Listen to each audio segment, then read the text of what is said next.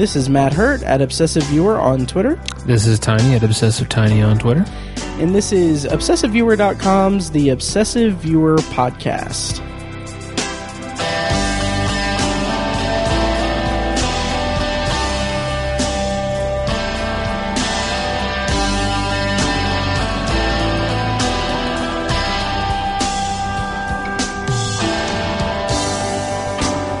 And welcome to The Obsessive Viewer. We're a movie and TV podcast that covers a specific topic, be it genre, trope, movie, or show, each episode. You can find more of our work at obsessiveviewer.com. You can also like us on Facebook and join the Facebook group at facebook.com slash The Obsessive Viewer. You can also find our live event at, in Indianapolis every year at shocktoberinirvington.com. Uh, we do that every October. You can check the feed for our live uh, episodes regarding it. Uh, and then there was one other thing I was, oh, and also follow us on Letterboxd at uh, Obsessive Viewer, Obsessive Tiny, and at I am Mike White. Uh, Letterboxd, of course, is a really great uh, kind of social network for film lovers. Uh, you can track the movies you watch. You can write reviews, post art, uh, post post reviews and ratings and everything, and interact with people, comment on reviews. It's a really robust and fulfilling for film geeks uh, website, um, and that's actually also kind of the theme of this episode is Letterboxd. We're doing another Letterboxd potpourri. Uh, Tiny, how's it going? Good, good. How are I, I forgot to say hi like you usually do. Sorry. Yeah, Um, we've just I noticed. silence. Yeah. Um, how's it going? pretty good. Good. Pretty good. good, I feel like it's been a while since we recorded. Yeah, it feels like it. Yeah. had a couple weeks off. Yeah. I uh yeah, we tried to get a we tried to get an episode recorded um that and my apologies to the listeners and also specifically to Robert in Utah who wanted us to review um Mandy. Uh he requested that me and Mike review it. Um so the we were going to do a review of Mandy and the new Halloween, but Tiny, you were on call at work and like you got a call like an hour before we were recording. Yep. And then also Mike, I mean, he has two kids. He was Right. he wasn't feeling well anyway and like I was just like, hey, if you want to just record some other time, it's fine. Yeah, I had like 18 hours of overtime that week, so Jeez. busy week. Wow. And for all of our listeners who may have had 18 hours of overtime, go to obsessiveviewer.com slash donate, uh, where you can be a Patreon subscriber or donate via PayPal, or go to teepublic.com and buy some of our merch. Um, so yeah, so Tiny, we're going to do Letterboxd potpourri, which do you want to explain how that works before we get into our new segment and then the uh, Letterboxd potpourri? Sure. Uh, well, Letterboxd is the app and software we use to track our movies, and so Letterboxd Potpourri is where we, uh, you know, bring up anything we've been watching lately uh, that we logged on our Letterboxd accounts. Yep. Oh yeah, and we take turns basically asking each other what uh, about a title, right? We're doing that, right? Oh, that's what we're doing. Yeah. Is that, is that, Oh. do you want to do it that way? I didn't realize we were doing that way. I forgot. Oh, okay. Yeah. Okay. It's been a while since we did a Letterboxd. it is. potpourri. Yeah. Yeah. I was wondering why you had that pulled up and not Yeah. my Letterboxd. Do you, do you want to, do you mind doing it that way? That's fine. Are you, are you sure? Yeah, I I completely forgot that's how we do it. Yeah. Oh yeah. Um, yeah. Cause I think the last Letterboxd potpourri was just me and Mike. Okay. Um, so yeah, so while Tiny's bringing up my Letterboxd, I do have a couple of news items to talk about. Uh, first of all, AMC released a, they did a, um, oddly enough that this, this, uh, news segment is both AMC related in a weird roundabout way. So AMC, the movie theater chain, sent out a, an email to all of its A-list subscribers, and then the news news kind of ran with it too. Um, basically saying like, uh, kind of giving a progress report on AMC A-list and saying that it's, uh, I think they said like, oh, it's here to stay, so they're sticking with it, and they said that they're in the I think four months uh, since it since it came out. Uh, they've already gotten five hundred thousand subscribers, so half a million, which is their project was their projected membership rate after one year. So having achieved that in four months is a huge step for them. Um, they also announced that all of the features are staying the same uh, for the time being, just kind of giving everyone like an update, like saying that you know it's there's not going to be any changes. They are going to be increasing the price in certain markets. So there's like uh, I think like 10 states that they're raising the price like a few bucks. So instead of 19.95, it's going to be like 21.95. Um, Indianapolis is not one of those markets. It's like Chicago, New York, so like bigger cities like that, I think. Um, are the, is that mine? Mm-hmm. Okay. Have I? Re- oh, the November. Yeah. Duh. I was like, have I? Really? Because I'm still in October, uh, in my mind. But um, so yeah, so that's all good. But the thing I want to point out is in the email. I'm going to read a couple excerpts from it because it seems like they, as the kids on the internet say these days, they were uh, quote unquote throwing shade at MoviePass um, an excerpt from the email is with other subscription services facing severe operational and financial headwinds some had incorrectly speculated that the valuable benefits to you of a-list might not endure uh, to the contrary, we believe that A-List is a runaway success for AMC, and you'll be likely you'll likely be pleased to learn that AMC Stubs A-List is here to stay, um, which is great. Like that's awesome. Um, and uh, they continue to do that. Um, let me find where it actually says that. Uh, goes without saying, looking condition- Okay. Uh, looking ahead, we continue to believe that you are entitled to know what you can expect from us with reliability and predictability. Accordingly, we intend to run A-List with transparency and clarity. To that end, we will fully honor our initial 12-month guarantee, prote- uh, guarantee protecting you against any increases in uh, pricing or reductions in benefits and that same blah, blah, blah. Um, basically saying that they're never going to suddenly increase like prices or anything without like three months worth of like like you know notice. Kind of just saying because movie pass was doing that like on a daily basis they were changing Right. their their service. Um but yeah but it's interesting because the 12 month guarantee is that when you sign up like the price that you sign up at is guaranteed for the first 12 months. And it's important to note that that's not like 12 months from the start of A list. It's like 12 months from the start of your subscription. So Tiny, if you were to sign up for A list right now, you would be guaranteed the 1995 price each month from now until November of 2019. Gotcha. Yeah. Um, It's a nice feature. yeah, totally.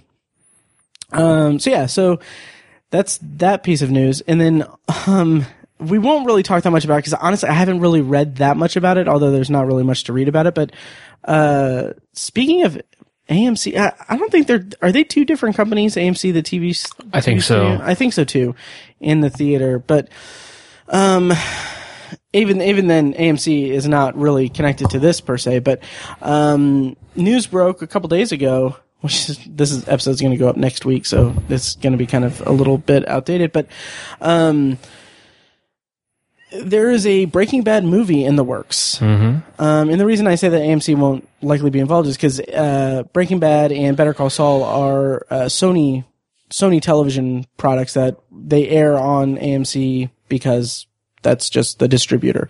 Right. Um, so, oh, there's another piece of news that I could ask you about. But anyway, um, also regarding AMC. But anyway, this movie, this Breaking Bad movie, it's it's interesting. Like I. I mean, I haven't really watched rewatched Breaking Bad for a couple of years now, but apparently the the movie is an idea that Vince Gilligan has that is set after Breaking Bad and uh, involves the character of Jesse, played by Aaron Paul, who would return for the movie. Um, that's and it's it's confirmed, right? Like it's happening. Yeah, yeah. Like it's Oh, not. Yeah. Okay. Which, if, Tiny, how do you feel about it? What what what are your thoughts? Um, And have you watched any of Better Call Saul? have not watched Better Call Saul, and uh, even when it comes to Breaking Bad, I haven't. I have only seen each episode of that show once. Oh, interesting. I've never rewatched that show. Um, but uh, funnily enough, my brother he works for a plastic recycling company, Mhm. um, and they get a lot of DVDs, Blu-rays, CDs, video games, Oh, where they recycle the plastic because they're made entirely out of plastic, Right. right? The packaging and everything. And so he- occasionally he gets he will like see something interesting and he'll like grab it and just give it to me. I was wondering, like, because that Yeah. that's pretty awesome. Um, and he got me the oil barrel Are you serious? for free. I mean, it's free. That's Yeah. who would throw that away? Well, it's it's like I don't know. It's it's I don't understand how it works, Mm-hmm. but like you know, if they like overproduce a certain number of That's interesting. like, it's not it's not actually thrown away. Like my brother's company actually purchases it. okay, Um, and, and it's just funny you mentioned, you just mentioned Sony. Sony Mm-hmm. has a giant plant out in Terre Haute, Indiana. Oh, really? Where they make DVDs, Blu-rays and stuff. And it's one of the big customers that my brother's company purchases. Like, I don't know if stuff they just overproduce or like if they like screw up on one of their productions, it's Mm-hmm. Yeah. Mm. like they'll use it as scrap or whatever. And so they actually buy it from them. It's not like they just completely throw it away, but they, um, they accidentally mass produce a a collection of Breaking Bad Blu-rays that has just a drawing of a dick on it. yeah. But he got me, um, he got me a bunch of Ken Burns DVDs. oh, nice. Yeah, um, some other stuff like that. But, uh, but yes, I got the oil, the oil barrel one. That's awesome. For our listeners, the oil barrel that he's referring to is uh, it's this limited edition Blu-ray set that I, I bought when the series ended. Um, it's a collection of all the all the seasons on Blu-ray, and it's in the shape of a the packaging is in the shape of a of an oil barrel, Yeah. which has significance to the plot of the show. right. But as far as my enthusiasm for this new project, I mean, no- Right. okay, let's let's let's go. I mean, I'm mm-hmm. not I'm not overly excited for it. I think it's I think it's just because that finale and the conclusion to the show was so conclusive. Yeah, and satisfyingly conclusive. Mm-hmm. Fantastic finale. So I don't feel the need to revisit it at all. Mm-hmm. But uh, anytime Aaron Paul is reading Vince Gilligan's words, I will be there. totally. So And I'm kind of the same way. Like I that to your point, I that's the reason why I haven't really watched any of Better Call Saul because I watched the first season. I wasn't really crazy about it. Um, but one of the reasons is that you know Breaking Bad as a standalone entity is such a conclusive story and encompasses so much character and so much depth that like to expand upon that i just i don't really feel like there's a need to like i'm not i don't leave breaking bad thinking like oh i want to see more of this world and everything Right, it's like right.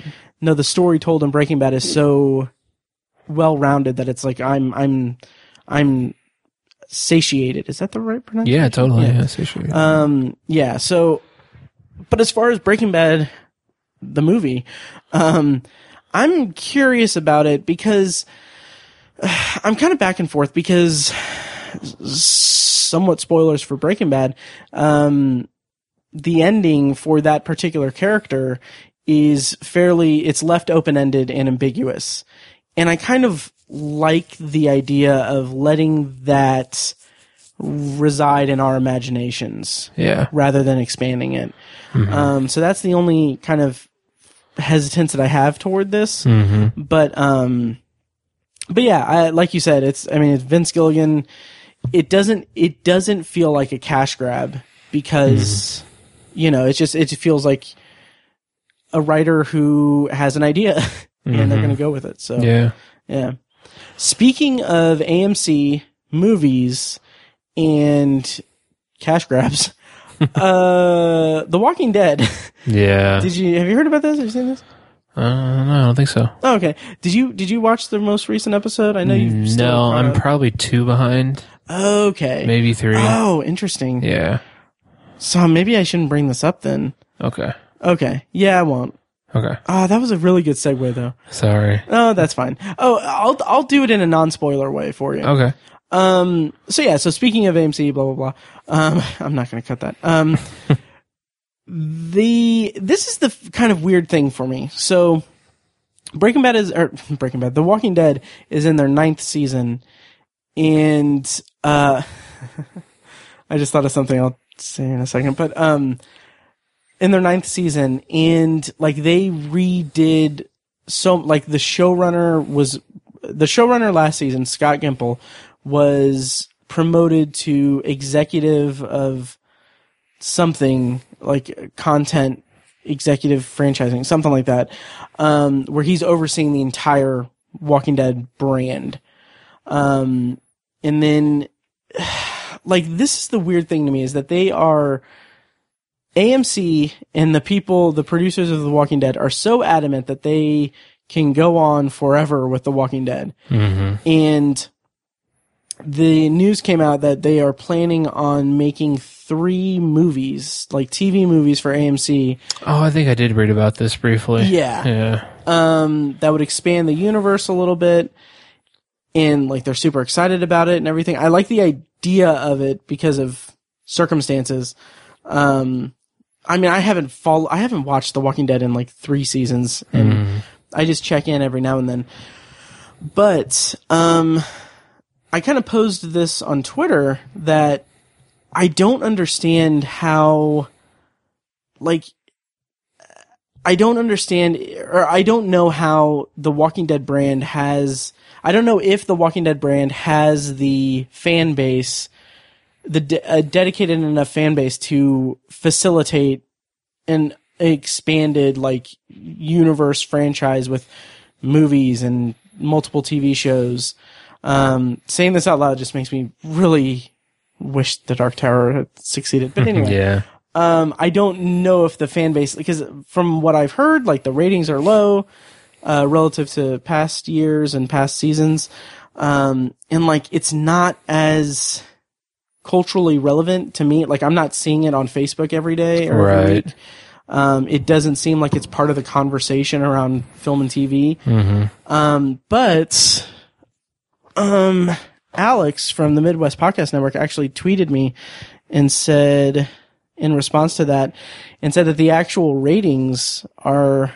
He said, uh, which you can follow him at John D one seven zero three. That's uh, J O N D Y seventeen oh three. Uh, he said, "I can't stand The Walking Dead, but just FYI, according to ratings data on Wikipedia, The Walking Dead season nine episode four had five point one million U.S. viewers, while Better while Better Call Saul." Season 4, episode 10 had 1.5 million. So even though Walking Dead's numbers are down, it could still, it could still be the most viewed show on basic cable. So maybe they do have it, but how do you feel about the expansion of the Walking Dead brand? Um, th- I have even less enthusiasm than expanding the Breaking Bad uh, Oh, yeah. franchise. Um, yeah, I, I incidentally enough, I think it could be what the franchise needs Mm-hmm. uh, to to like re-energize it. Sure. I think the movies could be successful, um, but I don't know that they will be a step in the right direction as far as like story and like the progression of the plot of of the Walking Dead universe. Um, I've lost I've lost most of my enthusiasm for that show in general. I keep watching it because I've been watching it for eight years Right. and I don't feel like abandoning all of the characters and storylines and whatnot. But uh, so you mentioned earlier that AMC is adamant that the show will just continue to go on. Right. They they've said that the producers behind the show have said that they have plans for like up to 10 more years of Walking Dead stuff. I did not know that until this moment. Uh, that is a horrible idea, and I don't think that's going to work. I could see them getting canceled uh, if they try to do that. Right. um, just because fatigue and, and Yeah. I mean, stories have to end.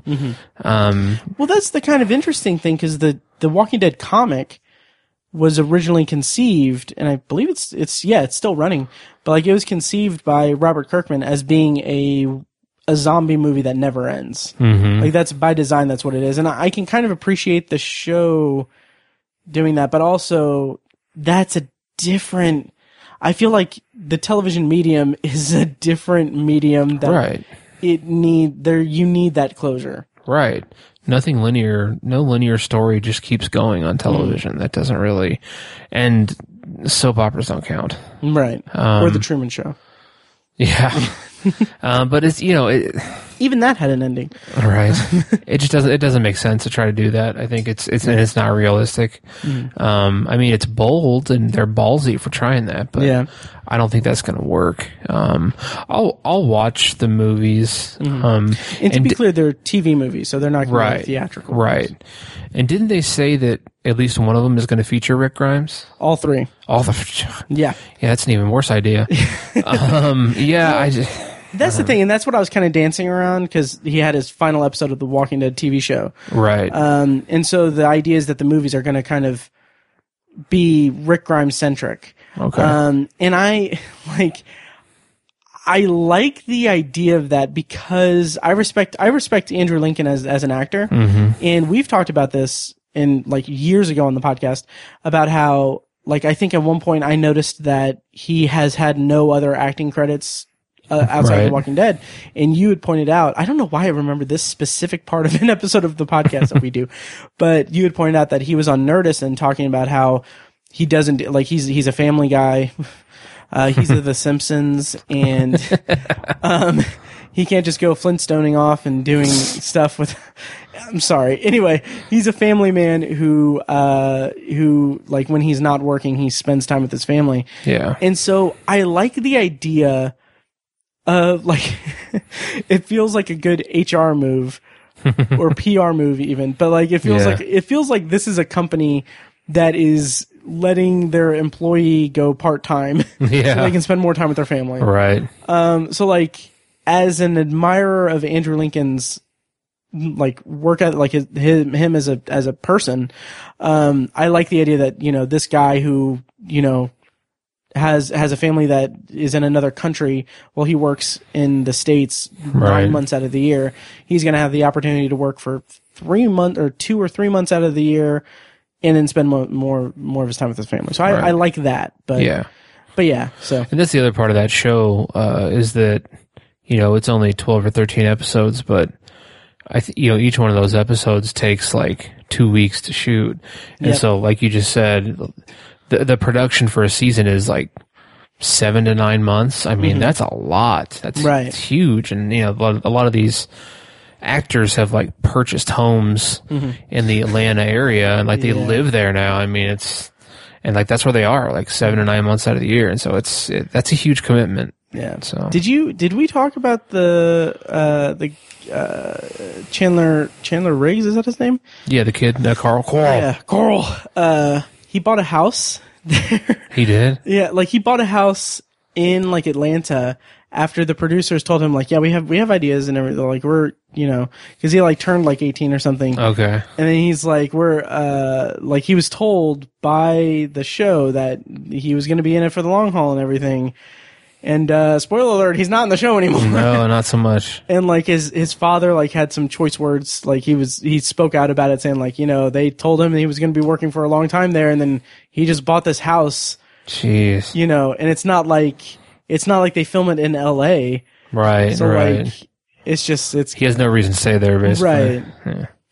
I have been watching the show. I think I've watched three episodes, and it's it's okay. I mean, there's like there's stuff to like about it. I mean, Mm-hmm. it, it's interesting how they're trying to. Uh, there's kind of a there's kind of a fresh start without spoiling what's going on. right. um, and it's been interesting to see the inner workings slash kind of politics of the direction they've taken the show. Mm-hmm. Um, that's been semi interesting, but it's still just it's still just really thin. The show is just wearing thin Yeah. and has been for a few seasons, and it's not it's not really getting better.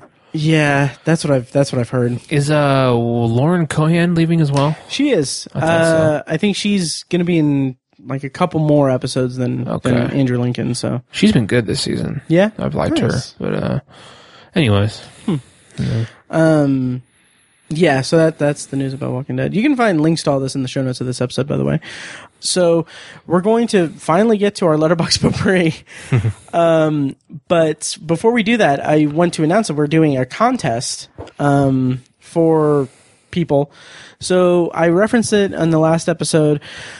But uh, basically, if you're on Letterboxd and you're listening to this episode, um, and you want to be uh, in the running for a free pro membership to Letterboxd, which gives you stats to all like if you keep a diary on Letterboxd, it will show you your stats uh, for the year and for all time, and it breaks it down by like top actors, top top directors, uh, genres, week by week analysis of the movies you watch, the total runtime of movies you watch in a given time period.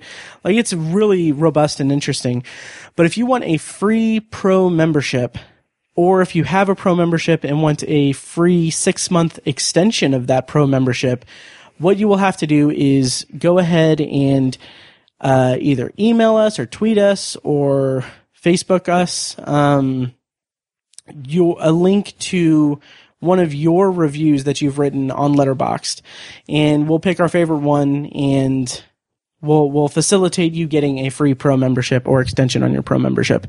Um, we're kind of partnering with Letterboxd to to do this, so we're super excited about it. And yeah, so please, please, please send those to us so we don't look like, you know, we don't look foolish in front of Letterboxd. Yes, please do, and please, use Letterboxd. Yes, we're that not, too. We're not getting anything from that. Like we just genuinely love that product Exactly. and you use it all the time. Absolutely.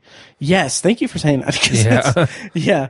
Uh, seriously, it is, it has made what we do at the Obsessive Viewer so, so much easier. and fun. Like it's And just it's a it's a Oh, yeah. fun tool to just browse around and stuff like that. Oh, absolutely. Matt especially is a huge list maker, Yes, I am. and this is a huge enabler of that it really, for you. really I've is. noticed. Um, also, just real quick, uh, to go back to our Breaking Bad movie, um, uh, news item, and then I promise we'll get to our Letterboxd potpourri. Uh, just in from Mike, our recurring co-host, one of our recurring co-hosts. Um, he, uh, his response to the news of the Breaking Bad movie is awesome necessary. and he put a little TM next to it. So yeah, That's great funny. Okay, so let's get into our Letterboxd potpourri, Tiny. Finally, Yes. uh, so what we're gonna do is we're gonna pick like probably three or four movies that each of us have seen, and we're going to ask each other what our opinions are of the movies that we've seen on Letterboxd and logged recently on Letterboxd. Once again, you can follow me at Obsessive Viewer uh, at letterboxd.com slash obsessive viewer. Follow Tiny at uh, letterboxd.com slash obsessive tiny. And Tiny, do you want to go first, or do you want me to go first? I'm dying to start Okay. and ask you about one of yours. Okay, cool. Uh, go, yeah, go right ahead. Why, why, oh, why did you watch the movie Changing Lanes from 2002? Okay. I, that movie sucks. like that, that's a, that's a terrible movie. It really, really does. And I'm so, Yeah. I'm glad that you brought that up. So, uh, like you'll notice I didn't bother writing a review of it on Letterboxd. Yeah. I think I rated it, what, two stars? one, you gave it one, One- star. one star. Which is right. Um, that's correct. Yeah. So it's a 2002 2002, yeah. uh, movie with uh, Samuel L. Jackson and Ben Affleck as two men that are uh, in a fender bender Right. one day, just ra- by by random chance, and then that escalates into a game of um, each of them trying to destroy the other's lives. right. And so, okay, so I watched this movie. Why did I watch this movie? Um, I noticed it on like Amazon Prime. I think it was on like the Cinemax or, um, mm, what's the other one that I subscribe to? Uh, Cinemax or Stars add-on subscription on Amazon Prime. And the reason that I watched it was I was bored. and I think I was doing, oh, that's what I was doing. I was redoing the website. Okay. I was doing all that stuff, and I was like, I'm gonna throw something on in the background, and uh, I didn't really feel like watching something that I was really that familiar with, gotcha. and so I kind of threw that on. And one of the reasons behind it is that, um, I okay, so back in high school, um, I worked at Blockbuster Video. Um, for you kids out there, Blockbuster Video was like Netflix the store, um, where you had to actually buy physical or rent physical copies of movies. Oh man. Um, and uh, I, I worked there for like eight months in, in my senior year of high school. And as part of the perks of that, I got like a ridiculous discount on like previously viewed DVDs. It's funny because, well, we have to, man, me, you, and Mike have got to have an episode about like our relationship with physical media and stuff and like yeah. the different types of media. But anyway, we've talked about that for years at this point. But um, so basically, I would get like uh, I like a ridiculous discount on previously viewed DVDs. So I would buy a whole bunch, and uh, was I like. I kind of I was not selective with my purchases. and so like Changing Lanes was one of those ones that I bought and then just never watched. Okay. Um, and I kind of had it in my head that like there are certain movies like nowadays when we're browsing Netflix or our preferred streaming service website and everything, uh, we're just kind of scrolling through cover art and everything. And there are certain movies that fall under that changing lanes kind of kind of category for me where these are movies that I bought like I blind bought or saw like the cover art for at Blockbuster so frequently that they it kind of stuck with me. So like it's this weird thing, and this might just be more just me diving into my own like weird uh my weird uh mental state, but like I it's almost like a form of imposter syndrome a little bit because like having like been familiar with the cover art for so many movies like and knowing enough about them based on that and like the like the stuff I read about and everything, it feels like part of me is like I kind of know this movie, but I don't know the movie. Like Yeah. the Changing Lanes cover art I saw like every day at work, or uh, like I bought it with the intention of watching it because it was cheap, but I never did. Yet I know this movie because I know like, oh, okay, well, yeah, I know the plot elements of it because I made that decision to buy it because the plot sounded interesting, but I never watched it, so I don't actually know the movie. Does that make any sense? I ask as you're taking a drink. Yes. Yeah. No, I know what you mean. Okay. So I kind of thought, for a second, I thought like this would be a good list on Letterboxd um, movies that I just know the cover art to. Right. But like I watched Changing Lanes because it's like you know what, it's it's one of those movies that I know but I don't know, so might as well know it. And yeah, I guess I'm better off now. Um, Yeah. it's not good. It's not good at all. I think uh, I once described it as someone wrote this movie after they bumped into Malcolm Gladwell at a bar and he was drunk and just rambling off shitty ideas mm-hmm. for books. And someone was like, I'm going to turn this into a movie. Yeah, it's it, uh, like it's the big problem with it is that like okay, as I said, it's about these two men who are uh by fate not not really by fate but just by circumstance they bump into each other. They're both in a hurry to get to a certain place. Like samuel L. jackson is going to court so he can try to win his kids back or win custody of his kids. Uh ben affleck is is on his way to um also to court i think um for an important meeting that he has paperwork that he has to give to to the uh the court and he's like trying to make partner at his law firm that his father-in-law is like the uh head of or whatever but like by circumstance they don't have time to exchange numbers or anything but anyway they they end up trying to you know one up each other in terms of destroying the other's lives Yeah. Um, and the big problem with the movie is that it is I don't know if it was rated R. Can you pull that up real quick? Um because I want to say it was PG-13 because it feels like a PG-13 thriller.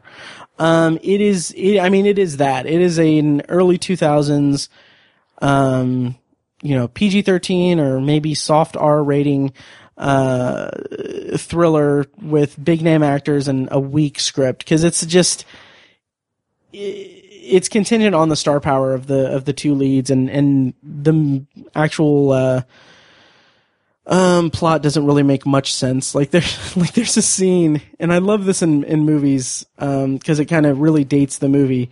Um which also this is like came out in 2002 you would think that this wouldn't be as big an issue then but like there's a scene where uh basically samuel L. jackson has gotten um a loan for to buy a house.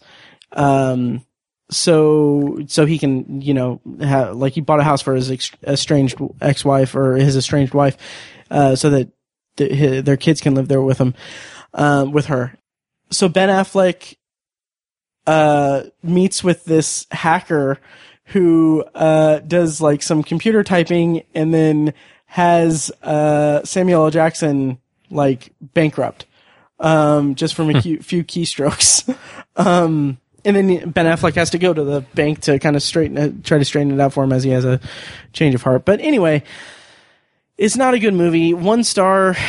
I feel like it's not like a deplorable movie, but it's. uh, if I didn't know the cover art, I wouldn't know the movie, even after seeing it. So Right. Yeah, Yeah. this was like 2002 was like peak Affleck time, yeah, and like Hollywood was like really trying to make Ben Affleck happen. right. Um, and he was doing a lot of mediocre shit like this. He really was So, thankfully, he's found his stride. I think, Mm-hmm. but uh, yeah, as uh, Bruce Wayne. yeah. um. So yeah, I was just curious why you why you even watched that. Yeah, you saw, did you see it when? I saw that when it came out, and I Yeah. was even as like 15 year old, I was like, this is pretty fucking dumb. Right. Uh, you were. I remember. I remember kind of. I don't know if I'd say admire, admiring of you, but like as like when we were growing up, I guess when we were teenagers, I remember like you used to watch. Or I mean, I'm sure you still do, but you would watch things. Like you would get stuff at Blockbuster just strictly because, just like, oh, it looks kind of cool. Like it, like Yeah. for me, like my mental state, like my my weird neuroses and everything is like I have to research like, okay, is this the best option for what I for what I want to rent? but like you would be like, oh, I rented this movie about uh, a documentary about water. Yeah. Yeah. I just rented this because it sounded cool. I'm like, oh, you didn't like make a spreadsheet or anything? Or- Well, spoiler alert, a lot of the time it doesn't work out. you get movies like Changing Lanes. yeah. oh God. Well, let's change lanes so I can ask you about a movie that you've seen. Let's. Yes. Um, I was thinking about doing kind of a deep cut from your letterboxd, but uh, I may still, I may still, but the one that kind of immediately jumps out to me is Jurassic World: Fallen Kingdom. Yeah. Yeah. I watched that. And how? Uh, first of all, reiterate how you felt about the first Jurassic World, and then go into. The, I, I feel like the best way to wrap it up to talk about Jurassic World is that it had uh, it, it it was an exciting dinosaur filled movie with you know fun Chris Pratt being Chris Pratt, but it it just lacked a lot of the heart of the original. Yeah. I'd say the original movie and the sequel, uh, which I I think. Uh, um, the second Jurassic Park movie is pretty good too. I people tend to Mm-hmm. the shit on Lost it. World.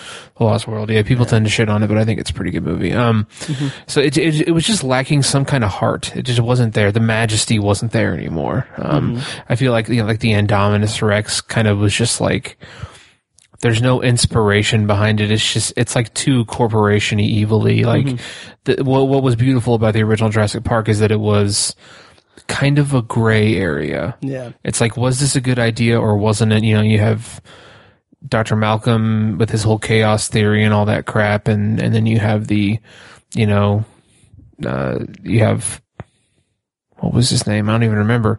Alan Uh, Grant or um. Richard Attenborough. Oh yeah. Uh. Oh my God. Uh. Hang on. Hang on. I Hang can't on. think of his name, Um. which is terrible. Wow. Spared no expense. Yeah, Um. Wow. Oh, Richard Hammond. Richard Hammond. Thank you. Um, who's just he's he's just you know enthralled with the prospect of seeing dinosaurs again. You know, it's the the um, uh, the power of that, I guess. Um, anyways, uh, I feel like Jurassic World was lacking that, and it's just it was just all about like how how dinosaur can we get, and they they went full dinosaur in that movie. Um, but it was I don't I don't think it was awful. I don't think it was awful. Uh, Fallen Kingdom was pretty much awful. Interesting. Um, well, I I still had a, a pretty pretty decent amount of fun with it. Um, Because you rated it three stars, I did give it three stars, didn't it? But which we should. Pro- sorry, we should probably like. Do you have like? Do you have like an idea for your rating system? Like, Not necessarily. Um, I don't know. I kind of think about like I sit there and think of a movie and I go, okay, here's what five stars should be. It didn't have this, or this is enough to take away a star. This is enough to take away half star. This, you know, this and that, and then I kind of try to decide on it. Then I don't know if that's makes sense. Um, no, it does. I start every movie starts out with the five stars, and then it just kind of I kind of knock it down based on based on what I see. Kind of, I don't know. Interesting. It's there's no there's no science behind it or anything. Right. It's it's not it's not solid. Um, but the biggest thing that the I I didn't, I didn't think that this franchise could lose even more heart but it really did. I mean, this this was just like in, like the promotion for the movie was all about how it's it's about this movie is going to be about the quest to save the dinosaurs from the island going off or whatever. And spoiler alert, that's like the first 20 minutes of the movie. And then it's the plot takes a whole left turn. Um, and it tries to like shoehorn in this character from way before the first movie. And it's like, who the fuck is this guy? Like, Right. I've never heard of this guy. And it's, uh, what's his name? James Cromwell. James Cromwell. Well, who's a great actor. and Yeah. I like him and everything, but he's really drastically underused in this movie and and th- I don't know just just the progression of the progression of the movie it just makes these huge leaps really quickly and it's like it's like oh wow they're on the coast of California now and they were just on the island 20 minutes ago or and it's it's like there's all these dinosaurs in the basement of this house like what the fuck is going on here? Right. it's it's just so weird. It's almost like it's almost like um it's almost like the fifth or sixth entry in like a shitty horror franchise. like, um, I can see that, Yeah. yeah. it's like they're just really like swinging for the fences here, and they're Mm-hmm. not making contact with the ball. Um, that's really what it just felt like to me. Um, and there's this whole cloning thing in there that just I was like, oh, they did that, and it just was. It again, it just didn't have any heart. It just Mm-hmm. I was like, I wasn't emotionally attached to that, and it. It's like you, you you just just introduced this character who's supposed to be hugely significant, and that didn't happen. That didn't work on me at all. Mm-hmm. And now you want me to feel emotional towards his daughter, and it's just like Right. I, I, I don't feel that at all. This is completely empty to me. Yeah. Um, and that, that, that's just what most of the movie was, a lot of emptiness. Um, and, and, and again, trying to recycle a lot of ideas, I think. And man, it just, it just didn't really work that well. Um, but again, I, I, I still just kind of had fun with it. Um, I don't know. I, it's, it was, they need to stop. Yeah. I think they need to Yeah. stop, or or or go super simple Mm-hmm. with good characters and just like stick to a story. Like let's let's go somewhere and stay there and sit in the story for a second. Don't just jump all over the place. And Mm-hmm. Right. it's like you know let's let's wait a couple years here and let's let's really either just just move on or try to simplify this. Mm-hmm. Um, I don't know. Yeah, we uh, Fekkes and I reviewed the movie on OV two forty one, which you can find at obsessiveviewer.com slash OV two four one. Okay. Um, and I can't remember if I mentioned this on it when I when I talked to him about it, but something that struck me afterwards. I think I heard it talked about in a couple other podcasts, but um, the the motivation of Bryce Dallas Howard's character um, in this movie just con- I wouldn't go so far as to say contradicts the first movie, but it is a sharp sharp left turn Yeah. from it because it's like it's weird that she something I can't really reconcile in my brain is that it's kind of weird that she is so adamant like she's now this conservationist that wants to save the dinosaurs and everything it's like Yeah. these same dinosaurs like ate probably hundreds of people Yeah. that like you should be like She's semi culpable for. exactly Yeah. you you should be like I don't know how she's okay with like Yeah. you would think that like she would have as much you know she should be having like a tra- traumatic like experience like reconciling her role in Yeah. in the death of like so many people right. um but no Plus- she wants to save the dinosaurs Yeah, and plus in the first movie, she was such a soulless corporate cog, yeah and then she makes a little bit of a turn in the movie, but she's hmm. still, you know, she she's still a very very much like a, an alpha type CEO hmm. type person, and she goes to this like, like you said, a huge a huge right turn where she's like hmm. this, she's like this hippy dippy activist type, Right. and it's like what? That does not make sense Yeah. for her character. I it, it was just it was a huge jump, and like I love Bryce Dallas Howard, oh yeah. Um, and and everything, but I I man she she probably read the script and was like, guys, what are you doing? I I can only imagine. Anyways, it makes a lot of sense for Chris Pratt's character, yeah um, Yep. but I I don't know. It, it it was just pretty pretty messy. Um, Oh, yeah. a good way to spend two hundred and fifty million dollars. Uh, I don't know. Yeah, and I'm I'm kind of reading through my review on Letterboxd. Um, uh, uh, here's an excerpt from it. Uh, Owen and Claire have no identifiable character arcs in the movie, despite dialogue existing in the movie to half-ass set up character development that ultimately goes nowhere. Yeah. Like they, I mean, Chris Pratt, like Owen and Blue kind of have their thing, but, and also Blue is like, there's a scene where there's a scene where a freaking Velociraptor Raptor does like an action hero like escape from an exploding room.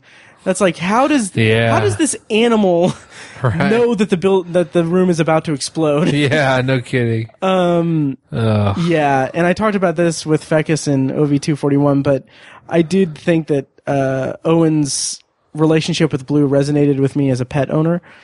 and uh, coming out of the movie, I was like, yeah, pizza would totally save me totes. um, from evil dinosaurs. Yeah.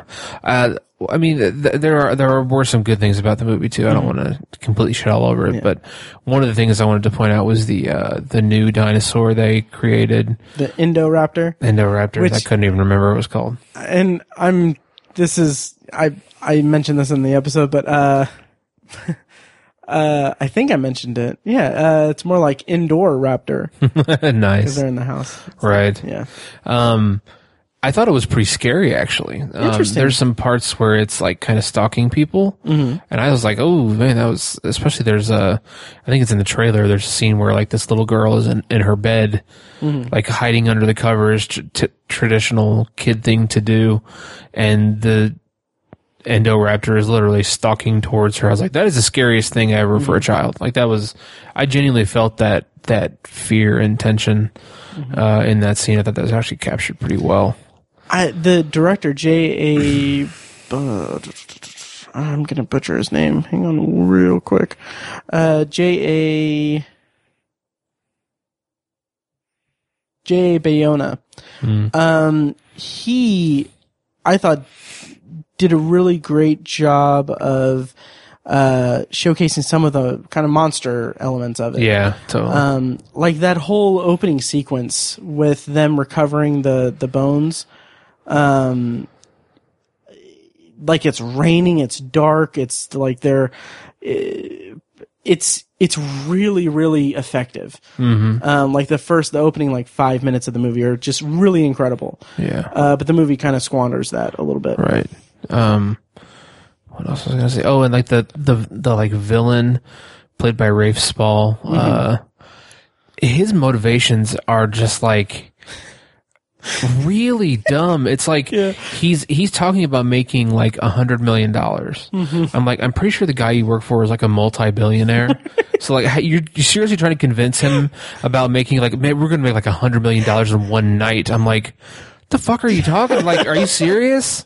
Like, even if you were like, we can make a hundred billion, he'd be like, I, I have ten billion dollars. I don't need a hundred. I don't need a hundred billion. Like, it's all it's in the pursuit of money. And I was like, what the? F- are you serious? Like. And it is so the numbers are so ridiculously Yeah. low for what they're like. Because the whole thing is they're auctioning off these animals Right. Yeah. that they are one of a kind, Yeah. created like dinosaurs. I think the how does the movie phrase them like de-extinct or something like that or I don't remember. yeah they have a word for it but like these are animals that literally have not existed on the earth in millions and millions and millions of years Mm-hmm. and they're auctioning them off to rich like like nefarious people Industrial types. yeah, and- for like five to ten million dollars per Right. animal. Like it's it. I I heard this and I think we talked about it also in in two forty one, but uh, it just it's the most Doctor Evil kind of thing. Right. Right. One million Yes, exactly. and like they, they like they they bring out the Indoraptor as like a prototype, Right. But people start throwing out these giant numbers, and they sell it for like eighty million dollars. It's like, are you fucking kidding me? Like, it's just so dumb. yeah. Yeah, I was like, did did a sixth grader write this part? Guys, it'd be like ten million dollars. it was so stupid. Yeah, it was it. Yeah, I. Yeah, I'll have to ask you about this off off mic because um, because well, we don't want to get into spoilers, but I feel like the movie, despite its worst qualities, kind of ends in a somewhat interesting manner mm-hmm. that like me and Fekkes talked about this in in the review, but I'm against my better judgment. I'm curious how they will make a third one Right. and what that would entail. Yeah. Um, I do not foresee them quote unquote saving the franchise from uh, in in a in a sense of quality. right. Like I'm sure it's going to make crap ton of money and all that stuff, and people, people will consider it successful for that reason. But as far as making a good trilogy of films, Yeah. I'm I'm not confident that one film can save the other two. Right. Same here. It's not going to retroactively make me like the first two Right. of the, of this little franchise. But um, Yeah. I will say, as a little Easter egg, um, the there's a the closing shot of the movie is overlooking uh overlooking like a residential area, and I don't think that's too spoilery. No, not at all. Um, and it's interesting because that that location that they shot that specific shot in is the same location that the uh, that the family in ET reside in. Oh, okay. Um, so I thought that that was a really nice like nod to Spielberg. yeah, totally. Yeah, I didn't know that. yeah. Um, also, there is a post credit scene. Are you aware of it? I don't think I watched it. Okay. Uh, yeah. So yeah, that's Jurassic World. Yes. So, looking at your list, there's a rating that kind of jumps out at me. Okay. Um, it's your rating for the movie mid '90s. Oh yes. I'm curious how that went for you. What you thought of that? Oh, I'm so glad that you brought this up. Okay. Okay. You know what's interesting, first of all, as a preamble to this, 2018 has been an interesting year for directorial debuts from people who don't don't direct uh like celebrity directorial debuts so we had in i think like july we had eighth grade from bo burnham which is still one of my favorite movies of the year um and then we also have mid 90s from jonah hill and then also a star is born from uh, bradley cooper Right. um which i think me and Kyrsten are going to review in a couple weeks so Okay. so don't ask me about that one All right. so, um, mid '90s. It's. Ah, let me read the plot description. um, my wha- what was my rating of it as I bring this up? you gave it two and a half stars. I did. Um, I was expecting to see more than that. I you know I was too because this is such a Matt movie, like a coming of age story of of an insecure or awkward like teenager, middle school kid. Like this is this is movie this is the type of movie that resonates to me.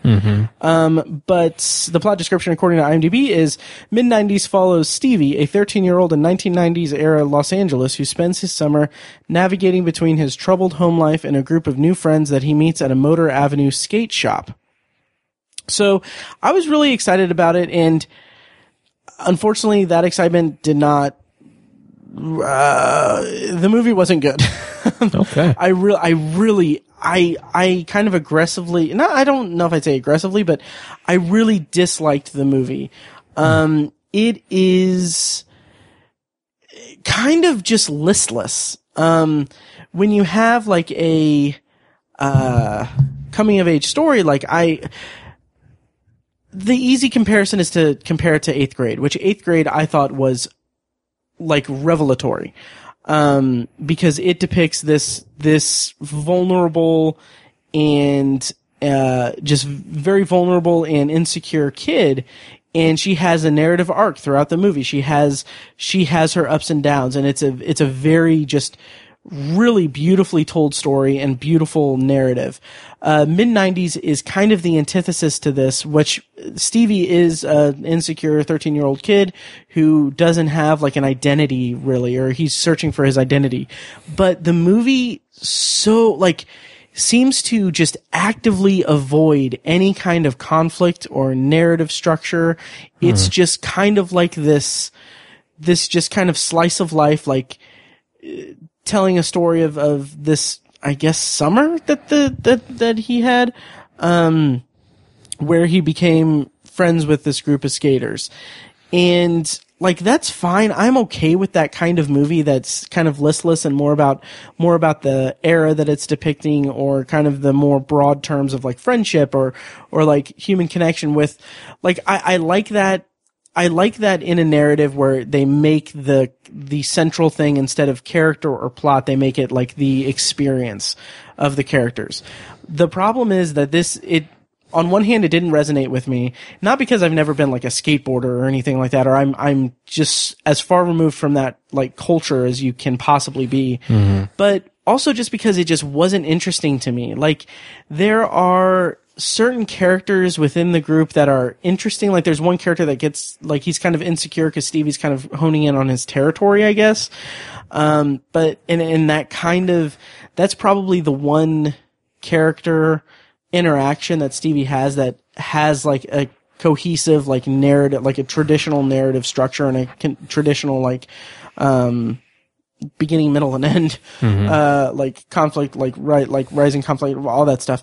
Um, but it didn't really resonate with me. Like it, it didn't interest me that much. And then like there's the kind of like kind of leader of the of the group who is kind of this sort of mentor to Stevie, who like is a very interesting character, very. Um, like you get some good backstory about him and he seems like a genuinely nice guy, but like it doesn't really mesh with the rest of the movie. Like it, like it doesn't, uh, it just didn't resonate with me. Um, and then you have, uh, kind of the big, I won't give away anything in spoilers, but the movie, as I said, is kind of just like a slice of life. Like he's, it's his summer with these skater kids and everything. Um, but it kind of comes to a head in a kind of dramatic fashion.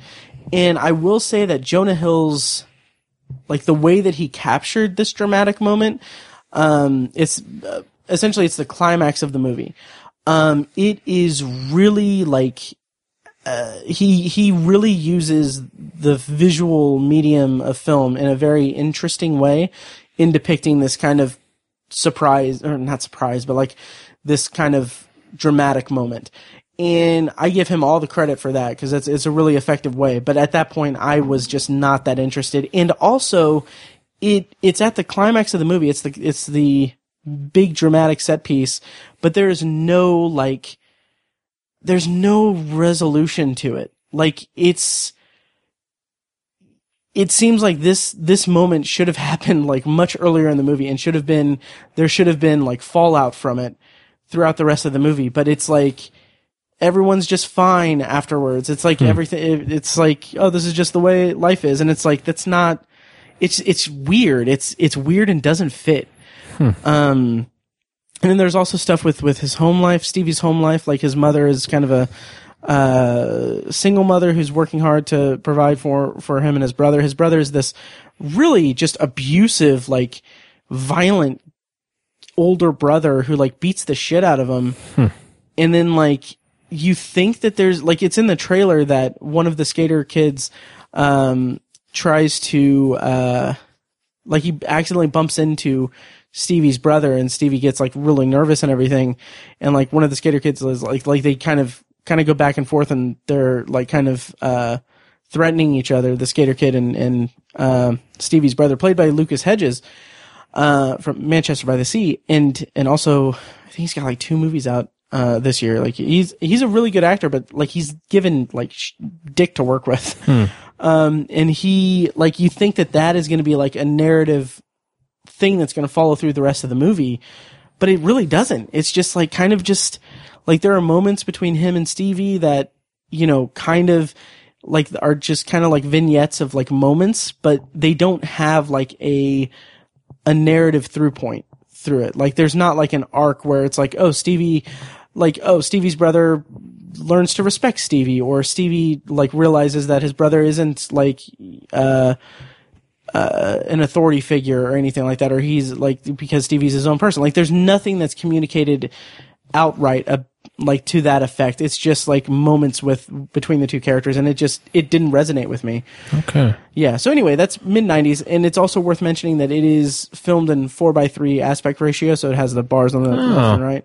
Which, Interesting. Yeah, it's it's interesting. Um, it kind of helps bring us into that like mid '90s era and everything, but as much as I appreciate that style and everything, it just the storyline and the narrative just didn't work for me. Okay, that's a shame. I had heard Yeah. uh, quite a few good things about it. So Yeah, and the kind of thought exercise that I've been doing is like, would I have been so averse to mid '90s had Eighth Grade not come out? Oh, okay. Because, and I mean, they're not they're not very similar movies, but I mean, they do share like they're they're pretty similar in terms of you know just you know middle school kids coming of age stories, but like they're told differently. There, I think there's different um, objectives to each movie uh, from the filmmakers. But had I not been so blown away by eighth grade, maybe I could have latched onto something or had more emotional connection to mid '90s. But that really is just kind of an apology. Like I, Yeah. I don't think that that's the case, but it certainly it could have contributed to it. I guess. okay. Yeah. Have you seen eighth grade yet? No. Oh, dude. Yeah, I tried to talk Paige into it a couple times, but I really Oh, that's see it. right. Yeah, because it's on my Vudu. Uh, right. Mm-hmm. right. Um, also, uh, Joel Edgerton, uh, his directorial debut comes out very soon. Actually, not his directorial debut. It's he not? did. Yep, he did the uh, Gift in like 2015. Oh, I didn't realize he directed. Yeah. that. I thought Oh, this was yeah. his debut. No. What is what is his new movie though? Uh, it's called Boy Erased. Oh, that's right. I think is Lucas Hedges in that too.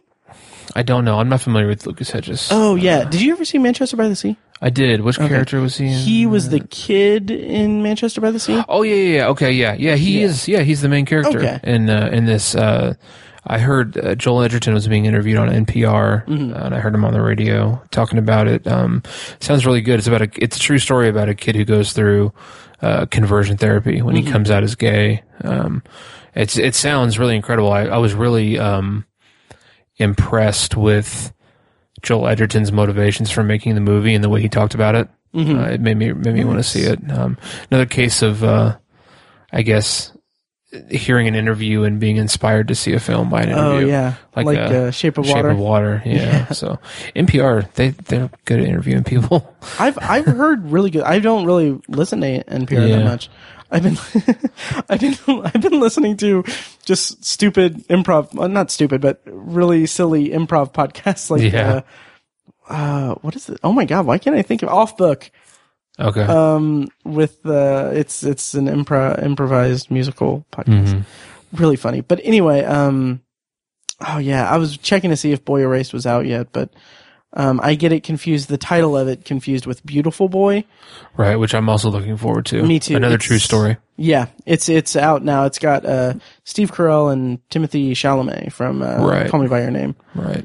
Um, very interesting, man. Steve Carell, I am so excited for him. Mm-hmm. Um, because like he's got Beautiful Boy, and then have you seen the trailer for um, Marwen or Yes. yeah? What is the That name looks like such a fun, quirky movie. like a like a um yeah, uh quirkily emotional. I yeah. guess film. Welcome to Marwen. Welcome to Marwen. Okay. and just like it looks like such an interesting such an interesting like idea Totally. Yeah. Um, like um. To- total. Totally. Um. What am I trying to think of? Like a. Like a one of one of a, a very one of a kind movie. Absolutely, what it looks like. Um. I just and I just love Steve Carell's career. Um, Me too. Because I, I loved him when he was doing. I, I love him when he's doing comedy.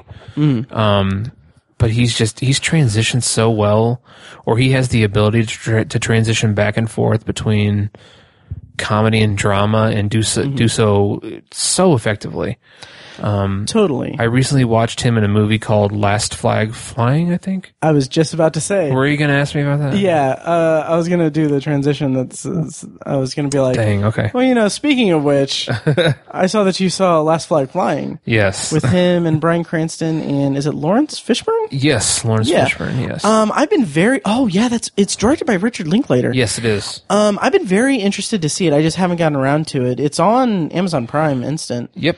Um, how, how, go ahead. How was it? um, it was a a really it was really good. Um, I enjoyed it quite a bit. I'm I, I respect the hell out of Richard Linklater.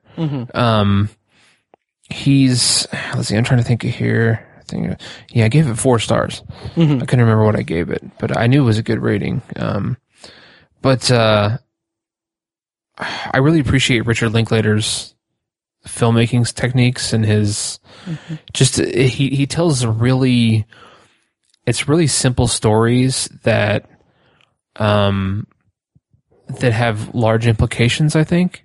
Like his characters are not are not necessarily uh these really giant larger than life people. It's usually very simple down to earth people and they're dealing with kind of I don't want to say extremes of life, but they're like kind of going through they're always going through something and it's it's it's it's fascinating how he can take such such I don't want to say run of the mill characters, but just relatable characters, I guess, and have them go through these things that we all go through, but it feels like such a such a um a stark film or like such a such an incredible moment in a person's life. I don't know. It's I don't know if I'm really quantifying it well. I just I just appreciate the way he handles his films. It it feels like they should be these very straightforward, simple things, but you always go on this really incredible journey, and it's that's why I like Linklater. But uh, this is another example of it. the The film is about um, a guy who's a Vietnam veteran and uh, played by Steve Carell, and his son who's in the uh, army dies, and he has to go pick up his son's body. Uh, and he goes and finds his two friends from Vietnam and asks them to go with him. And he, it comes out that he was like dishonorably discharged and they kind of did something stupid and he kind of took the fall for it and like he did some time in a brig and stuff like that. Um, but it's, um, the, the movie is, is just so, so fascinating because Steve Carell is this very internalized, quiet, calm guy. And then you have Bryan Cranston, who is just this off the wall wild card, Nice. goofy, do anything, never shuts up kind of guy.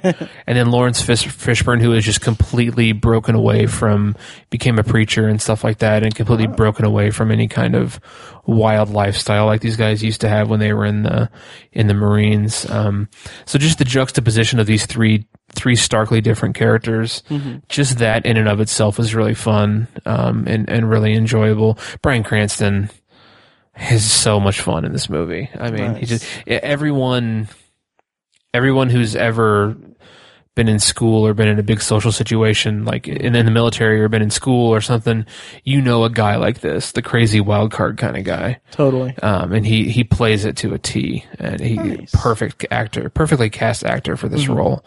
Um, so just, just the, the chemistry between the three, char- three main characters is really impressive. Um, and, uh, th- the movie is, is really good at giving you this incredibly, giving you an incredibly deep moment or a very, um, I keep coming back to the word stark because it's all very, it's all all of the dramatic moments are very abrupt. They just they just kind of happen, which is realistic. You know, that's Right. that's how that's how drama happens in your life. But uh, so it's these these very you know you're you're just glued to the screen. You're like, oh man, this is just I feel so bad for this guy, and then they'll just throw in this moment of comedy.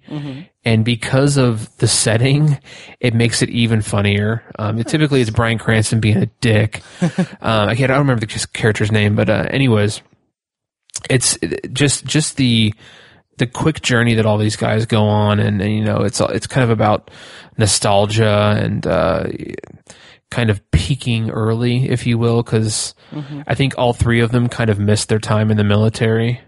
But you know they're they're too old to go back. They can't be in the military anymore, and um, you know Bryan Cranston is very lost. He owns a bar, but he's very uh, distraught and like he's not he's not financially well off and Steve Carell is he lost his uh, we find out he lost his wife as well so he's kind of all alone now um, and I feel like Lawrence Fishburne's character kind of yearns for that different time even though he's he keeps touting being a you know a, a man of God and being a, a straight a straight you know walking the straight path and stuff like that. I think he yearns for a time where he was a much wilder young man. So, um, it's it's just incredible the depth they achieved with the characters in the in the short amount of time that you're following them on this trip. Um, and and there's there's some fish out of water moments and uh, some kind of defiance of authority that's just really really fun. It's it's just a really really well made film, um, and I love the the performances. Uh, just a great combination of of things coming together in a great movie. Nice. So I, I definitely recommend it. Sweet. And that's Last Flag Flying. It's on Amazon Prime right now. Yep. Cool. Um, let's see. Do you want to do one more each? One Light, more kind each, of lightning round? Yeah, sure. Maybe Since we're getting a little long. Yeah. Um, So looking at your list, um, I'm very curious about Bad Times at the El Royale. uh, uh, well, Tiny, if you go to obsessiveviewer.com slash OV256, you'll hear me and Fekkes review it. Okay. Um, but don't do that yet because that episode has not posted yet. oh shit. Okay, I can see differently. Okay, yeah, yeah. Okay. Um. Let's see. But I will say it was pretty fun, I guess. was it okay? Yeah. Uh. Let's see. What else? Should I ask you about the oath? Uh, go to obsessiveviewer.com slash OV256 and listen to the potpourri section. Um. The old man and the gun. yeah, uh, yeah, that's, I mean, that's pretty much the only one that we can. Okay. uh, yeah, okay. Um, I can uh, ask. you okay, that, yeah. so- I was gonna say, or, yeah, go ahead. Yeah. So uh, I'm looking at your list, and there's a movie I don't think I've even heard of. Uh, the Old Man and the Gun came out 2018. Mm-hmm. I don't really know anything about this. Sure. So, uh, yeah. ObsessiveViewer.com. So I just it was on my pop- potpourri with that Fekkes episode. Do you just want to end the episode with us each talking about Halloween? That's fine. Yeah, Okay. That's fine. okay, yeah. So let's let's round us out. We have uh instead of doing like um I guess we can call this our feature review. Yeah. Uh this was not planned. Um let's talk about Halloween, Tiny, to Yeah. kind of round us out. Let's. Yeah, so you and I actually, Tiny, I can actually look this up real quick. Um, we saw this movie together, Yes. and uh, that I was just gonna say, like, yeah, and we don't get to see movies together that much, but we also saw the Samuel Project together, Right. like two weeks earlier. So, um, yeah, so eh, Halloween is the new iteration or the new take on uh, the uh, iconic Halloween franchise. Directed by David Gordon Green, it's uh, Laurie Strode comes to her final confrontation with Michael Myers, the masked figure who has haunted her since she narrowly escaped his killing spree on Halloween night four decades ago. Um, four decades ago, go. Uh, Tiny, how did you feel about Halloween? Uh, I ended up liking it a lot. Nice. Um, I don't even remember what rating I gave it, but uh, let's see what I gave. Hang on, sorry. Very fun. I gave it three and a half stars. Okay. Yeah, three and a half stars. Um, I, I ended up liking it. I, I really just kind of appreciated the fact that they basically just skipped over all the damn sequels and Right. e- including Halloween 2 from 1980 or whatever. Uh, yeah. Um, I was, I, I thought that was just a really interesting choice and kind of, it, it really just refreshed the franchise, I guess. It was a refreshing take on the franchise. Um, it wasn't a remake or anything. It was like a direct sequel to the original. Um, so I, I, it was just a good choice. And I think it ultimately worked really well. Um, and, and just seeing Laurie Strode again, um, this is the first time I think that I've ever seen, uh, Jamie Lee Curtis like so, I don't want to say rough, but she's so like, she, she's just like rough around the edges and she's, she's very, she looks like a woman who's been obsessed about one thing for 40 years Mm, yeah. and and they they really nailed that look because she, she's aged incredibly well. She's Mm-hmm. really beautiful woman, um, and and it's just they they really made her look like kind of crazy, Yeah. kind of crazy in this movie, and and she, as her character should be, um, you know, dealing with this just life altering event at the as a teenager, um, just re- it, it was just a great choice for the film, and I think it worked on a lot of levels and and had a really satisfying conclusion, um, and it it feels it feels final, it feels conclusive, um, and uh, I, I liked a lot of the. I think it was pretty pretty true to the franchise. Uh, it gave us a lot of stalking and some some gore and some cool like fun kills and stuff like that. You know that stuff matters in, in this kind of franchise, and I enjoyed I enjoyed the movie a lot for for all those reasons. Nice. And, uh, you know, I can't dispute really anything you said because it's your opinion. Yeah. But, um, also, like, I, I liked it too, but I think I liked it a little less than you. Like, the farther I got away from it, the more I kind of just didn't pick it apart per se, but kind of found, found like I didn't like certain aspects of it as much as I would hope to. Okay. Um, particularly like there are several, um, kills that are while, while they are very, uh, effective in terms of just how they're displayed and everything, the victims are kind of random to me. Like I, like we get like the first couple are like people that just we don't know. Like we just as an audience we don't know the characters, which is fine. Mm-hmm. But it's also like when we do know the characters, it's like we know just nothing about them. Yeah. Um, and it's kind of just not that that kind of tension wasn't there for me, uh, as far as like knowing the characters that he's that he's offing. Mm-hmm. Another thing about that is like, while I do think that there are several like really effectively gruesome and cool and cleverly designed kills, I do feel like the movie kind of feels a little bit hampered by the Blumhouse, uh, kind of, um, machine, I guess, or the Blumhouse model Okay. where they film a movie that they have a they have a strict like five or ten million dollar budget and they can't go over it or anything. Um, the, so there are like a few, maybe two or two or maybe even three, like death scenes that occur completely off screen, and in some cases they're effective. Um, it's it's an effective kind of way of utilizing the tension of the scene. Um, but like in other times, it's like we see the aftermath of it, and it's like, okay, that would have been cool to see. Right. like it's kind of just like they cut around it, and I'm just like, I, I kind of, it's it's a slasher movie. I kind of, I kind of want that yeah. demented kind of way. not to give you friction on that, but I feel like I feel like the reason they did that on some of them, Mm-hmm. on some of those kills, is because they were. If they would have shown them, I feel like they would have been like copycats of kills from the first movie. So the way showing, uh, having them off screen and showing the aftermath was almost more of like an homage. I can definitely get on board with that with one in particular. I'm not saying you're wrong. I'm no, just saying I think maybe that's what they were going for. I'm not mad. I'm disappointed.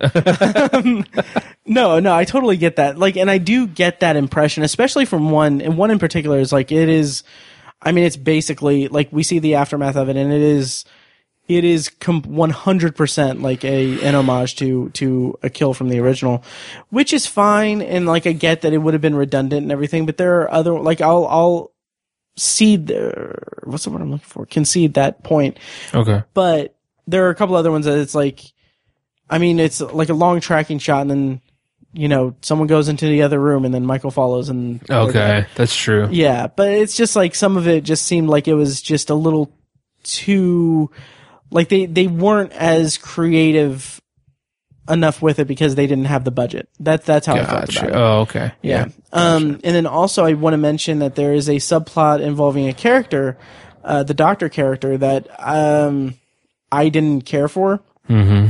Um, but Mike is actually going to be posting an editorial about that specific subplot on the website, um, in the coming days. So when, whenever that gets posted, I'll put a link in the show notes of this episode.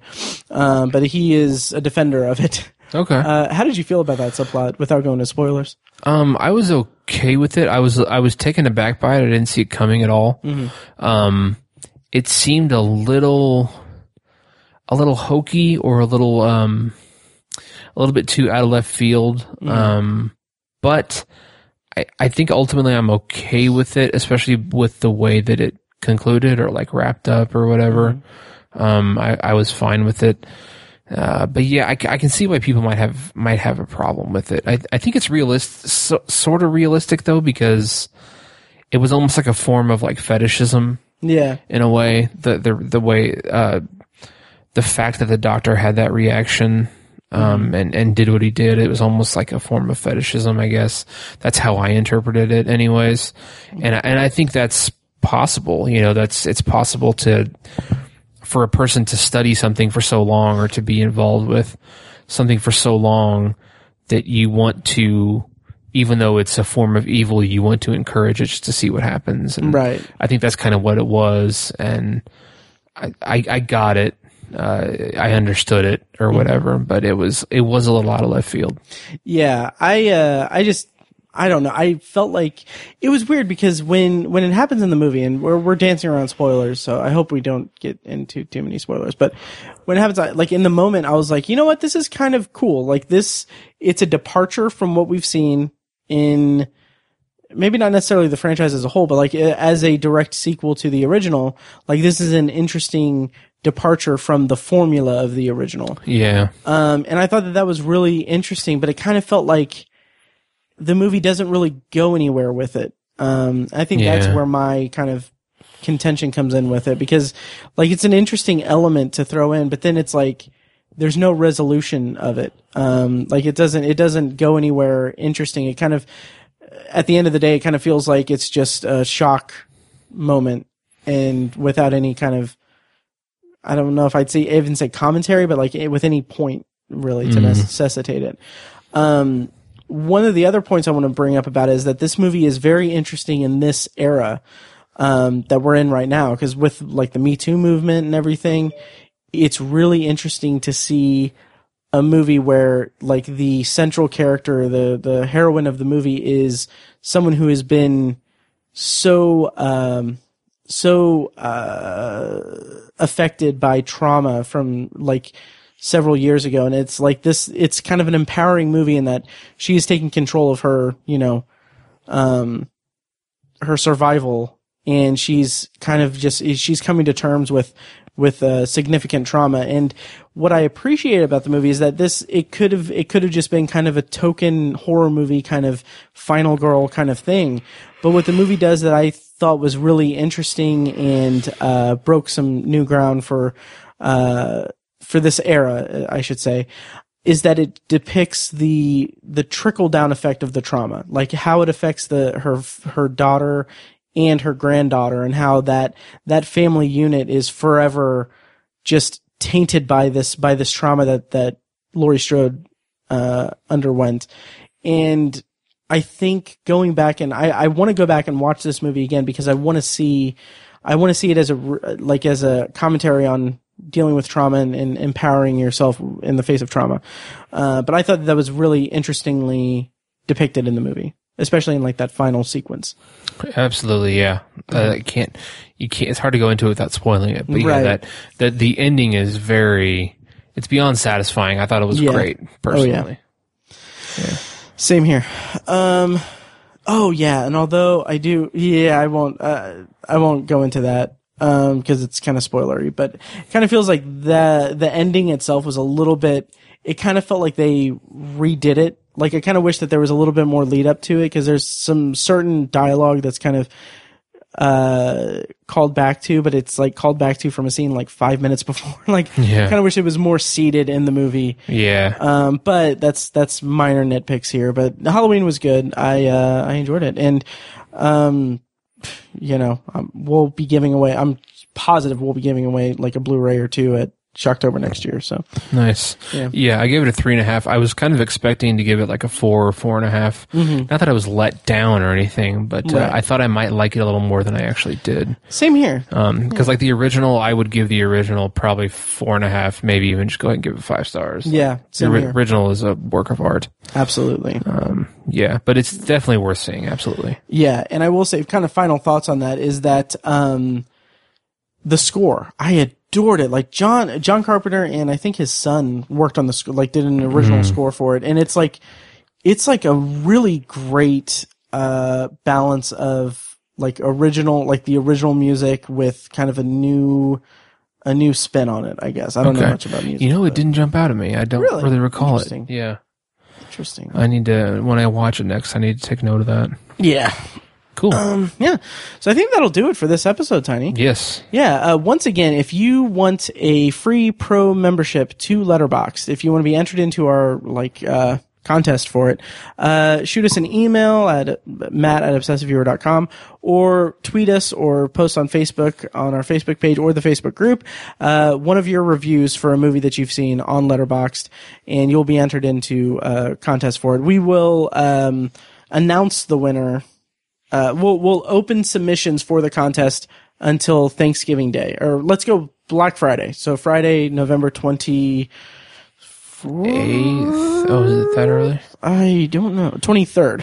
Third. Okay. Uh, so yeah, you have until uh, November 23rd to get your submissions in, and the uh, the winner that we pick will get a free Letterboxd Pro membership. That is a year subscription to Letterboxd Pro that gets you stats for all the movies you logged in your diary, and gets you uh, really just interesting statistics about your movie watching habits.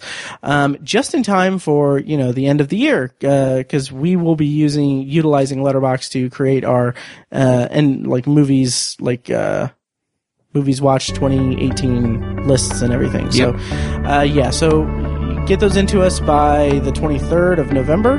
By the time this episode drops, it'll be probably a week and a half before. So, yeah, um, having said that, uh, anything else, Tony? No. All right. Well, thank you so much for listening, and we'll see you next time. Thanks, guys. Um, also, before we get into the actual letterboxd potpourri, two more things. One is I just want to call attention to some work I've been doing on the website. Um, Yeah. I have been reorganizing the website a little bit. Um, we haven't like at obsessiveviewer.com. If you go there, um, you'll find the like the archives for the podcast and everything, and links to all of the stuff we do, and as well as like the donate page and everything.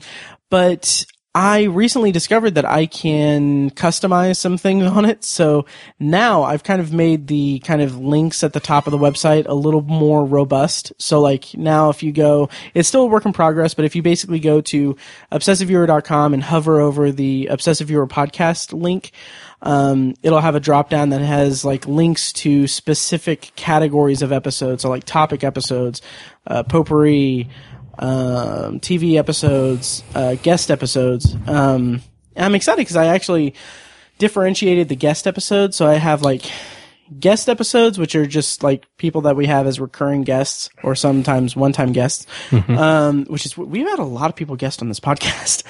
Um, nice. Yeah. And then I also have interview episodes. So that includes like, like interviews with people that have been on the podcast as like interview subjects. Um, thinking like Kate Chaplin and Alison Burnett and, uh, John Dugan Okay. back in the day. So, um, but I also have another one that's for recurring, how did I phrase it? Recurring co-hosts? Yes. Yeah, because I wanted to make because like we refer to like Fekkes as frequent frequent guest Robert Fekkes, and we refer to Mike as our part time part time co-host or co-host who's on sabbatical from the podcast, and then Kyrsten has been appearing more and more on the podcast and helped with the Hardline coverage. So I I basically have those three people, Fekkes, Mike, and Kyrsten, on their separate section as as recurring co-hosts. So Nice. yeah. So there's that, and then uh, also you'll notice that there's uh, columns for us. So I haven't gotten yours posted yet, Okay. uh, but I will. But um, basically, it has right now, as I'm recording, it says Mike White's columns, and the reason that it says that is because uh, Mike is hopefully going to be contributing actual written material for the website uh, here uh, soon. So hopefully, I'm I'm excited for that because it's been a while since ObsessiveViewer.com has been a blog. so yeah, it has been a while. yeah, so that'll be interesting. Um, but yeah, so anyway, uh, go check out obsessiveviewer.com and check out the, you know, menus and stuff. Um, I've also been upgrading the URLs for all the podcast episodes. Um, so if you go to the archive and click on the first like 50, as of like right now, like it'll be dead links because I haven't updated those links there. But eventually it's going to be that if you want to find an episode of the podcast directly to its blog post, all you will have to do is go to obsessiveviewer.com slash OV and then the number of the episode. So, um, it's been like that for a while. Um, for like since like the hundredth episode, I think is when I started doing that like in real time. But those those first hundred episodes don't have that, so I'm working on that backlog. Anyway, uh, I'm excited because you know, yeah, it's fun. But uh, here in a couple months, I think I'm going to actually like redesign the website, so it's actually going to look a lot sleeker. So Cool. I'm excited for that. So yeah, Nice. yep. And uh, tiny, I keep making this joke.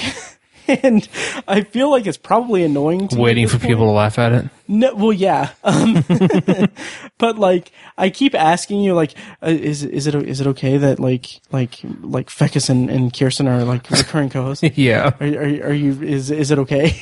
I mean, that's the best way to describe them. yeah, exactly. I just wanted you to be on record so that when we have our Yes. very public falling out, Right. um, yeah, Fake news. J.K. um, I don't know what I'd do without you. Um, ugh, probably start more podcasts. yeah. Uh, not really. No. Anyway, uh, so yeah, so that's what's going on in the Obsessive Viewer, and then I had another thing that I can't remember now. Thank you for listening to The Obsessive Viewer, presented by ObsessiveViewer.com. You can find more of our episodes at ovpodcast.com, and you can subscribe to the show on iTunes, Google Play, Stitcher, or anywhere else podcasts are found. If you'd like to support the show, the best and easiest way is to leave us a rating and a review on iTunes. More ratings and reviews means it'll be easier for people to find the show in the highly competitive film and TV podcast genre. It also provides us with valuable feedback on the show. If you'd like to donate to the podcast, you can make a one-time PayPal donation at obsessiveviewer.com slash donate or become a patron at patreon.com slash obsessiveviewer for recurring donations with different reward tiers. Every donation goes toward paying the fees to keep the podcast running and is greatly appreciated. For official Obsessive Viewer merch, including shirts, mugs, notebooks, phone cases, and more, visit our TeePublic store. You can also buy other great TeePublic designs in our store, and we'll get a small commission on the sale. You can find a link to the store in the show notes of this episode and at obsessiveviewer.com slash donate. The Obsessive Viewer's theme song is An Eclipse of Events and is provided by Loudlike from their EP Mistakes We Must Make. You can find that and more great music from them on iTunes and like their Facebook page at facebook.com slash loudlikemusic. Any and all feedback on the podcast is encouraged. We love to hear from you guys. You can contact us by emailing podcast at obsessiveviewer.com or by tweeting us at obsessiveviewer, at obsessivetiny, and at I am Mike White. You can also like us on Facebook and join the Facebook group at facebook.com slash the obsessive viewer where you can take part in discussions and polls between episodes. For more podcast content, check out Anthology, Matt's solo podcast, where he's reviewing The Twilight Zone as a first time viewer and exploring other classic and contemporary science fiction anthology TV shows. You can find Anthology at anthologypod.com and anywhere podcasts are found. For book lovers, you can check out our sister site at obsessivebooknerd.com for book reviews, author spotlights, and a general celebration of reading. Finally, if you're philosophically curious, check out Tiny's side project podcast, The Secular Perspective, which explores the concepts of faith, religion, and existence from the perspective of secular hosts Chad and Amanda. You can find that at thesecularperspective.com and subscribe to the podcast on the app of your choice. Once again, thank you so much for listening, and we'll see you next time.